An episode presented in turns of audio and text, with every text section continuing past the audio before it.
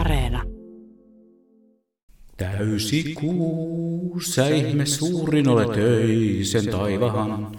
Täysi kuu, kun avaruuden puet loiston hopean.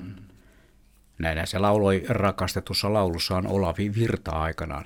Ja joitakin kymmeniä vuosia olan jälkeen Remu taas lauloi, että täysi kuu on tummanpunainen ja arvoitus on koristeellinen. Joo, en laula enempää. Kuusta on tehty huikea määrä lauluja, eikä sille liene loppua tulossa, kas tuo keskimäärin reilun 384 000 kilometrin päässä meistä kiitevä kiertolaisemme kuu. Se jaksaa ilahduttaa ja ihmetyttää meitä inehmoja aina ja iankaikkisesti.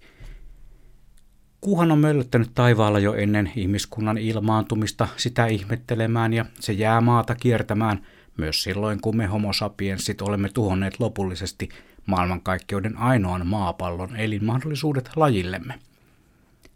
Pauttia rallaa 4,5 miljardia vuotta kuu on kiertänyt maata, ja jo himpun alle 4,5 miljardia vuotta myöhemmin ihminen pääsi ensi kertaa ottamaan askeleet sen pinnalle.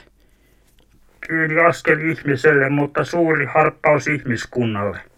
Muistattehan nuo Neil Armstrongin legendaariset sanat. Tuleeko kuuhun koskaan mitään ihmiselle tarkoitettua siirtokuntaa? On arvoituksellinen asia, ja ette sanoisi edelleen vielä tieteiskirjallisuudesta tuttuja juttuja. Ja kaikkihan me kirjallisuutta tuntevat muistamme, kuinka tuntemattoman sotilaan Honkajoki rukouksessaan nostaa myös kuun ja nimenomaan täysikuun vahvasti esille. Anna siedettäviä ilmoja, että asiaasi vartioiden olisi hauskempi seisoa vartiossa. Kuutamot öisin olisivat tervetulleita jännityksen lieventämiseksi sekä vähien valorakettivarastojen säästämiseksi.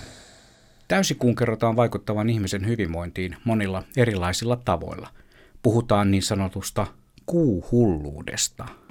Toiset meistä pitävät sitä totena ja kertovat, vaikkei kysyttäisi, miten se täysikuu heihin vaikuttaa, ja toiset sitten taas pitävät hommaa silkkana, kuuhulluutena.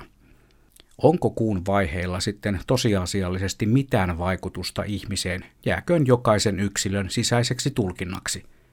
Tämäkin lienee myös niin sanottu mielipideasia, eli jokaisella on omansa, vähän niin kuin meillä kaikilla on napakin, jokaisella oma. Eläinkunnassa täysikuu ohjaa toki monia toimintoja, esimerkiksi merien pieneläimet käyttäytyvät täysikuun aikaan omanlaisesti.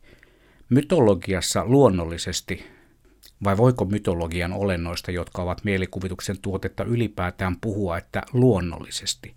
No siis mytologiassa monet sen ilmentymät käyttäytyvät erityisellä tavalla juuri täysikuun aikaan, vaikkapa nuo pelottavat ihmissudet. Kaikkihan me tiedämme, ettei ihmissusia ole, eikä se oikea susikaan ole pelottava. Ihmisen pelottavuudesta en taida tänään lausua sen kummempaa todistusta. Kuuhulluuden ilmentyminä kerrotaan esiintyvän niin sanotusti unettomuutta ja levottomuutta. Toiset ovat ylipääsemättömän energisiä ja kolmannet taas suorastaan hysteerisiä. Itse en tunnista kuuhulluutta mielentilani moninaisissa muutoksissa lainkaan, ellei nyt sellaiseksi voisi luokitella pakonomaista tarvettani mennä ottamaan täysikuusta valokuvaa aina kun sattuu kohdalle. Sellaisen kävin taas ottamassa, koska se on mun luonto.